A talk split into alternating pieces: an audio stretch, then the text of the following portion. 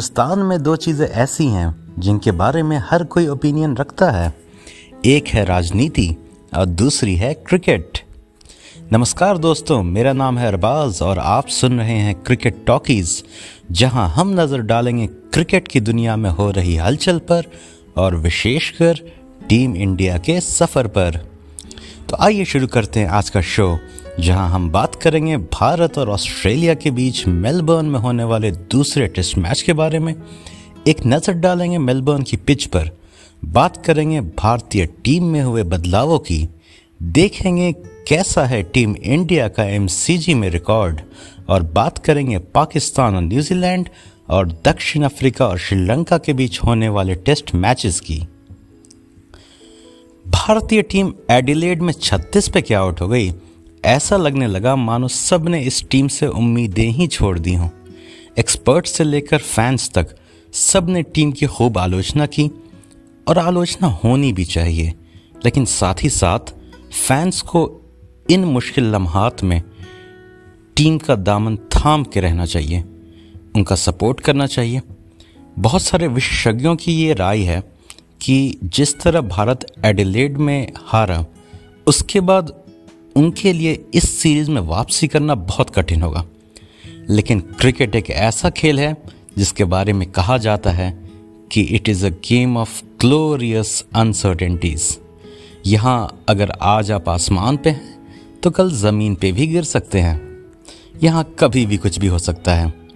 और एडिलेड की अगर बात करें तो अगर एक सेशन को छोड़ दिया जाए तो बाकी हर सेशन में इंडिया ने ऑस्ट्रेलिया को कड़ी टक्कर दी। क्रिकेट का इतिहास इस बात का गवाह है कि टीम्स एक बुरी हार के बाद सीरीज़ में वापस लौटती हैं और सीरीज़ जीत भी जीतती भी हैं। याद कीजिए 2011 में हुए ऑस्ट्रेलिया और दक्षिण अफ्रीका के केप टाउन टेस्ट को। ऑस्ट्रेलिया की टीम ने पहली पार में बनाए थे दो सौ चौरासी रन। जवाब में दक्षिण अफ्रीका की टीम केवल छियानवे रनों पर सिमट गई थी। उसके बाद जो हुआ, उसकी आकांक्षा शायद किसी ने भी नहीं की थी। फिलैंडर और स्टेन के कहर के सामने ऑस्ट्रेलियाई टीम बारह ओवरों में केवल सैतालीस रनों पर सिमट गई। दक्षिण अफ्रीका को 236 रनों का लक्ष्य मिला, जो उन्होंने दो विकेट खोकर हासिल कर लिया। इतनी बुरी हार के बावजूद ऑस्ट्रेलियाई टीम का हौसला नहीं टूटा। और सीरीज़ के अगले दोनों टेस्ट जीतकर उन्होंने सीरीज़ अपने नाम कर ली। कल से शुरू होने वाले बॉक्सिंग डे टेस्ट मैच के लिए दोनों ही टीमें अपनी कमर कस चुकी हैं। लेकिन आइए पहले जानते हैं कि इस टेस्ट को बॉक्सिंग डे टेस्ट कहते क्यों हैं? देखिए, दरअसल पुराने ज़माने में क्या होता था कि घर के जो सर्वेंट्स या नौकर होते थे उन्हें उनके मालिक क्रिसमस के अगले दिन, यानी 26 दिसंबर को छुट्टी देते थे और साथ ही में क्रिसमस का तोहफा भी देते थे। इसलिए इस दिन को बॉक्सिंग डे कहा जाता था। ऑस्ट्रेलिया, साउथ अफ्रीका और न्यूजीलैंड में बॉक्सिंग डे के दिन टेस्ट टेस्ट मैचेस खेलने की प्रथा का पालन किया जाता है। वेल बॉक्सिंग डे के बारे में तो हम अब यही कहेंगे कि राजशाही चली गई, लेकिन उनकी रस्में रह गई। या 2018 में जब भारत और ऑस्ट्रेलिया के दरमियान मेलबर्न में टेस्ट मैच खेला गया था, तब यहाँ की पिच की बड़ी आलोचना हुई थी, क्योंकि उस पिच में गेंदबाजों के लिए कुछ नहीं था। 2019 में ऑस्ट्रेलिया और न्यूजीलैंड के दरमियान जो बॉक्सिंग डे टेस्ट यहाँ खेला गया, उसमें फिर से रनों की बरसात हुई। ऑस्ट्रेलिया ने अपनी पहली पारी में बनाए चार सौ सड़सठ रन और रनों के इस पहाड़ के सामने न्यूजीलैंड की टीम ताश के पत्तों की तरह ढह गई। एडिलेट की पिच पर 8 मिलीमीटर की घास छोड़ी गई थी। तो उम्मीद है कि मेलबर्न की पिच पर भी घास की एक हल्की सी परत तो ज़रूर मौजूद होगी। वैसे पिछले 10 सालों में यहाँ का एवरेज फ़र्स्ट इनिंग टोटल 404 है। अभी तक यहाँ खेले गए 112 टेस्ट मैचेस में 80 बार टॉस जीतने वाले कप्तान ने पहले बैटिंग का फैसला किया है। तो इस बात को लेकर मेरे मन में तो कोई संदेह नहीं है कि जो टीम टॉस जीतेगी वो पहले बैटिंग करने का फैसला करेगी। अगर बॉलिंग की बात करें तो आंकड़े ये बताते हैं कि एमसीजी में पेस बॉलर्स का बोलबाला रहा है। पिछले 10 सालों में फास्ट बॉलर्स ने यहाँ 30 की औसत से 245 विकेट लिए हैं, जबकि स्पिनर्स ने उनचास की औसत से केवल छप्पन विकेट झटके हैं। अगर हम बात करें टीम इंडिया में हुए बदलावों की, टीम इंडिया की टीम अनाउंस हो चुकी है तो जब टीम्स जीतती हैं तो उनकी खामियाँ जो होती हैं, उनकी कमज़ोरियाँ छुप जाती हैं. लेकिन जब वो मैचेस हार जाती हैं, और विशेषकर उस तरह हारती हैं जिस तरह इंडिया की टीम हारी तो हर तरफ़ टीम में बदलाव की मांग होने लगती है. मेलबर्न टेस्ट के लिए इंडिया की टीम का हो चुका है ऐलान। पृथ्वी शॉ की जगह शुभमन गिल पारी की शुरुआत करेंगे। रहाने नंबर चार और नंबर पाँच पर हनुमा विहारी बैटिंग करेंगे। छः नंबर पर खेलेंगे रविंद्र जडेजा। साहा की जगह पंत विकेट कीपिंग की ज़िम्मेदारी संभालेंगे और मोहम्मद शमी की जगह डेब्यू करेंगे मोहम्मद सिराज। अगर आप मुझसे ऑनेस्टली पूछें तो मेरी टीम थोड़ी अलग होती। मैं पृथ्वी को एक और मौका देता। माना कि उनकी टेक्निक की काफ़ी आलोचना हुई है। लेकिन मेरा मानना है कि वो एक और चांस डिज़र्व करते ही हैं। जय, उनका डोमेस्टिक रिकॉर्ड स्टेलर है। जय, और एक कैपेबिलिटी एक टैलेंट है जो है पृथ्वी शॉ के अंदर जो है अगर आप भारत की टेस्ट लाइनअप को देखें तो पृथ्वी शॉ उस लाइनअप को एक तरह की विविधता देते हैं। तेज़ी से स्कोर करते हैं और मैच को आगे लेकर जाते हैं। और मेरा मानना है कि जब टीम मैनेजमेंट ने पहले टेस्ट में इन्हें चुना तो इन्हें दूसरे टेस्ट में भी मौका देना चाहिए था कि जब आप यंग टैलेंट को जब आप उन्हें मौका देते हैं तो उनके लिए ये ज़रूरी होता है कि उन्हें प्रॉपर बैकिंग भी मिले। कोहली की जगह मैं के राहुल को मौका देता। और हनुमा विहारी की जगह में जडेजा का मौका देता। पंत का सिलेक्शन मुझे पसंद है और आंकड़े भी पंत के पक्ष में हैं। विदेशी ज़मीन पर खेले 11 टेस्ट मैचेस में पंत ने 33 की औसत से 630 रन बनाए हैं। ऑस्ट्रेलिया में पंत का रिकॉर्ड बहुत बेहतरीन है, जहाँ उन्होंने चार टेस्ट मैचेस में एक शतक के साथ अंठावन की औसत से साढ़े तीन सौ रन बनाए। वहीं साहा ने विदेशी ज़मीन पर खेले पंद्रह टेस्ट में सत्ताईस की औसत से पाँच सौ तिहत्तर रन बनाए हैं। ज़रूरी बात यह है कि ऑस्ट्रेलियाई ज़मीन पर साहा का रिकॉर्ड बहुत ख़राब है, जहाँ उनका एवरेज सिर्फ़ 16 रह जाता है। इस बात में कोई शक नहीं है कि साहा पंत से बेहतर विकेट कीपर हैं। लेकिन ऋषभ पंत इस टीम को एक विविधता देते हैं।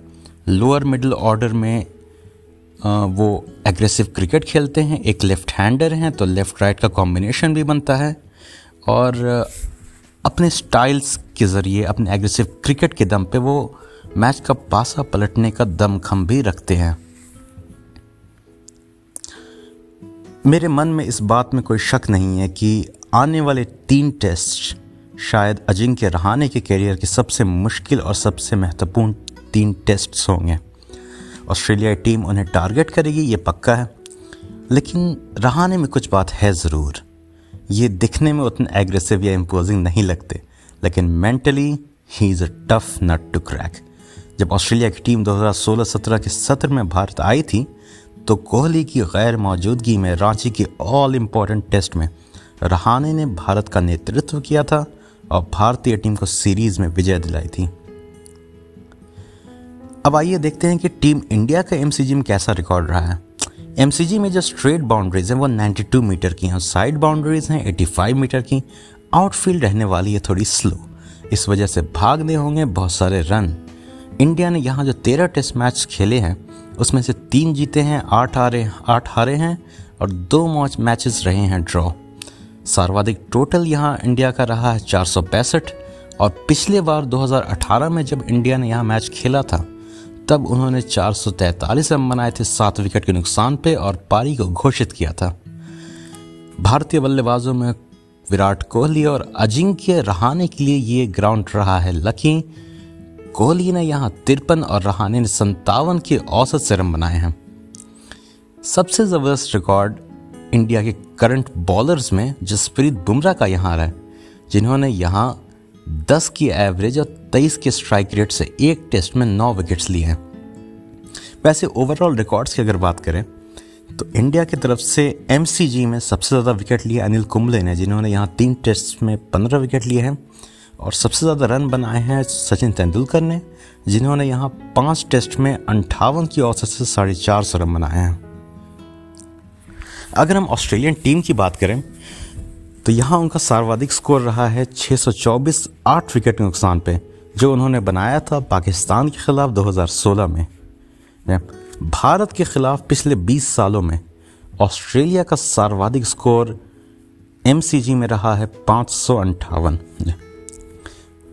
अगर हम ऑस्ट्रेलियन बैट्समैन की बात करें तो स्टीवन स्मिथ का कैरियर एवरेज 61 है, लेकिन एमसीजी में उनका एवरेज हो जाता है 113 तो अगर ये वो ये 113 रन बना लेते हैं तो भारत के लिए खड़ी हो जाएँगी। बहुत सी मुश्किलें। नेथन लाइन ने यहाँ नौ टेस्ट्स में 31 की एवरेज से 31 विकेट लिए हैं। पैट्रिक कमिंस ने यहाँ तीन मैचेस में 16 के एवरेज और 36 की स्ट्राइक रेट से 18 विकेट लिए हैं। टीम इंडिया के सामने है बहुत बड़ी चुनौती, लेकिन जहाँ चुनौती होती है, वहाँ होती है अपॉर्चुनिटी। इसलिए टीम पर रखिए पूरा भरोसा, क्योंकि आपका भरोसा और विश्वास ही है टीम इंडिया की ताकत। अब कुछ बात कर लेते हैं पाकिस्तान और न्यूजीलैंड के बीच कल से शुरू होने वाले पहले टेस्ट मैच के बारे में, जो खेला जाएगा माउंट मांगनोई में।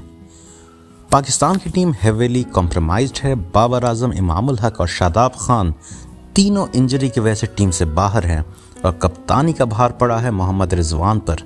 वैसे, इस साल पाकिस्तान जब इंग्लैंड टेस्ट सीरीज़ खेलने गई थी तो मोहम्मद रिजवान वहाँ पाकिस्तान के लिए मैन ऑफ़ द सीरीज़ थे। तो पोटेंशियल तो है बंदे में। बाबर आज़म की गैर मौजूदगी में मौका है फवाद आलम और हारिस सुहेल जैसे बल्लेबाजों के पास टेस्ट टीम में अपनी जगह बनाने का। पाकिस्तान की बॉलिंग लाइनअप बहुत ज़्यादा धारदार है। शाहिन शाह आफरीदी, मोहम्मद अब्बास, नसीम शाह और यासिर शाह की बॉलिंग क्वार्टर किसी भी बैटिंग लाइनअप के लिए मुश्किलें पैदा कर सकती हैं। न्यूजीलैंड की टीम पाकिस्तान के कंपैरिजन में ज़्यादा सेटल्ड है। केन विलियमसन वापस आ गए हैं। टॉम लेथम और टॉम प्लंडल ओपनिंग करेंगे। मिडिल ऑर्डर में रहेंगे विलियमसन, टेलर और निकल्स। बॉलिंग में न्यूजीलैंड के पास बहुत वैरायटी है। सऊदी हैं जो स्विंग बॉलर हैं। ट्रेंट बोल्ट हैं जो left arm over the wicket आके राइट हैंड बैट्समैन को गेंद अंदर की तरफ़ लाते हैं और कायल जेमिसन हैं जो अपने हाइट का इस्तेमाल करते हैं और एक्स्ट्रा बाउंस जनरेट करते हैं। ऑल इन ऑल अगर आप मुझसे पूछें तो न्यूजीलैंड के पास थोड़ा सा एडवांटेज है लेकिन आ, कोई मूर्खी होगा जो पाकिस्तान की टीम को कम आंकने की गलती करेगा। अब बात करते हैं साउथ अफ्रीका और श्रीलंका के दरमियान कल से शुरू होने वाले सेंचुरियन टेस्ट की। दोनों टीम से एक लंबे अरसे के बाद टेस्ट एरिना में उतरेंगी। तो मुझे लगता है कि थोड़ी रस्टिनेस तो ज़रूर होगी। नए कप्तान क्विंटन डी कॉक का ये पहला असाइनमेंट होगा as a Test captain South Africa के पास हैं ड्वेन प्रेटोरियस, एंड्रिक नॉर्किया और लुंगी नगीडी जैसे तेज़ गेंदबाज जबकि बैटिंग की कमान होगी पूर्व कप्तान Faf du Plessis Dean Elgar Aiden Markram और क्विंटन डिकॉक के कंधों पर। वहीं श्रीलंका की टीम की अगर बातें करें तो उनके भी हौसले काफ़ी बुलंद होंगे क्योंकि पिछली बार जब वो साउथ अफ्रीका आए थे तो उन्होंने यहाँ टेस्ट सीरीज़ जीती थी। वैसे एंजेलो मैथ्यूज़ इस टूर में उनके साथ नहीं है इंजरी के वैसे। और ओशादो फर्नांडो सुरंगा लकमल इंजरीज़ की वजह से पहले टेस्ट के लिए पहले टेस्ट के लिए अनअवेलेबल हैं। पेस अटैक की कमान होगी लहीरो कुमारा और विश्वा फर्नांडो के हाथों में, जबकि रन बनाने की जिम्मेदार हो, ज़िम्मेदारी होगी कप्तान करुणानत ने, लहीरो थिरमन ने कुशल मेंडिस, दिनेश चंडीमल और धनंजय डिसिल्वा के कंधों पर। बारिश के भी आसार हैं। इसलिए ये उम्मीद की जा सकती है कि पिच में पहले और दूसरे दिन बॉलरों के लिए काफ़ी मदद होगी। तो दोस्तों, इसी के साथ आज के लिए मैं लेना चाहूँगा आपसे विदा। फिर मिलेंगे आपसे क्रिकेट की दुनिया की ताज़ी खबरों के साथ। तब तक के लिए अगर आपको हमारी पेशकश पसंद आई तो हमें फॉलो कीजिए और अगर नहीं पसंद आई तो हमें सुझाव दीजिए कि हम अपनी इस कोशिश को किस तरह और बेहतर कर सकते हैं। This is Arbaaz signing off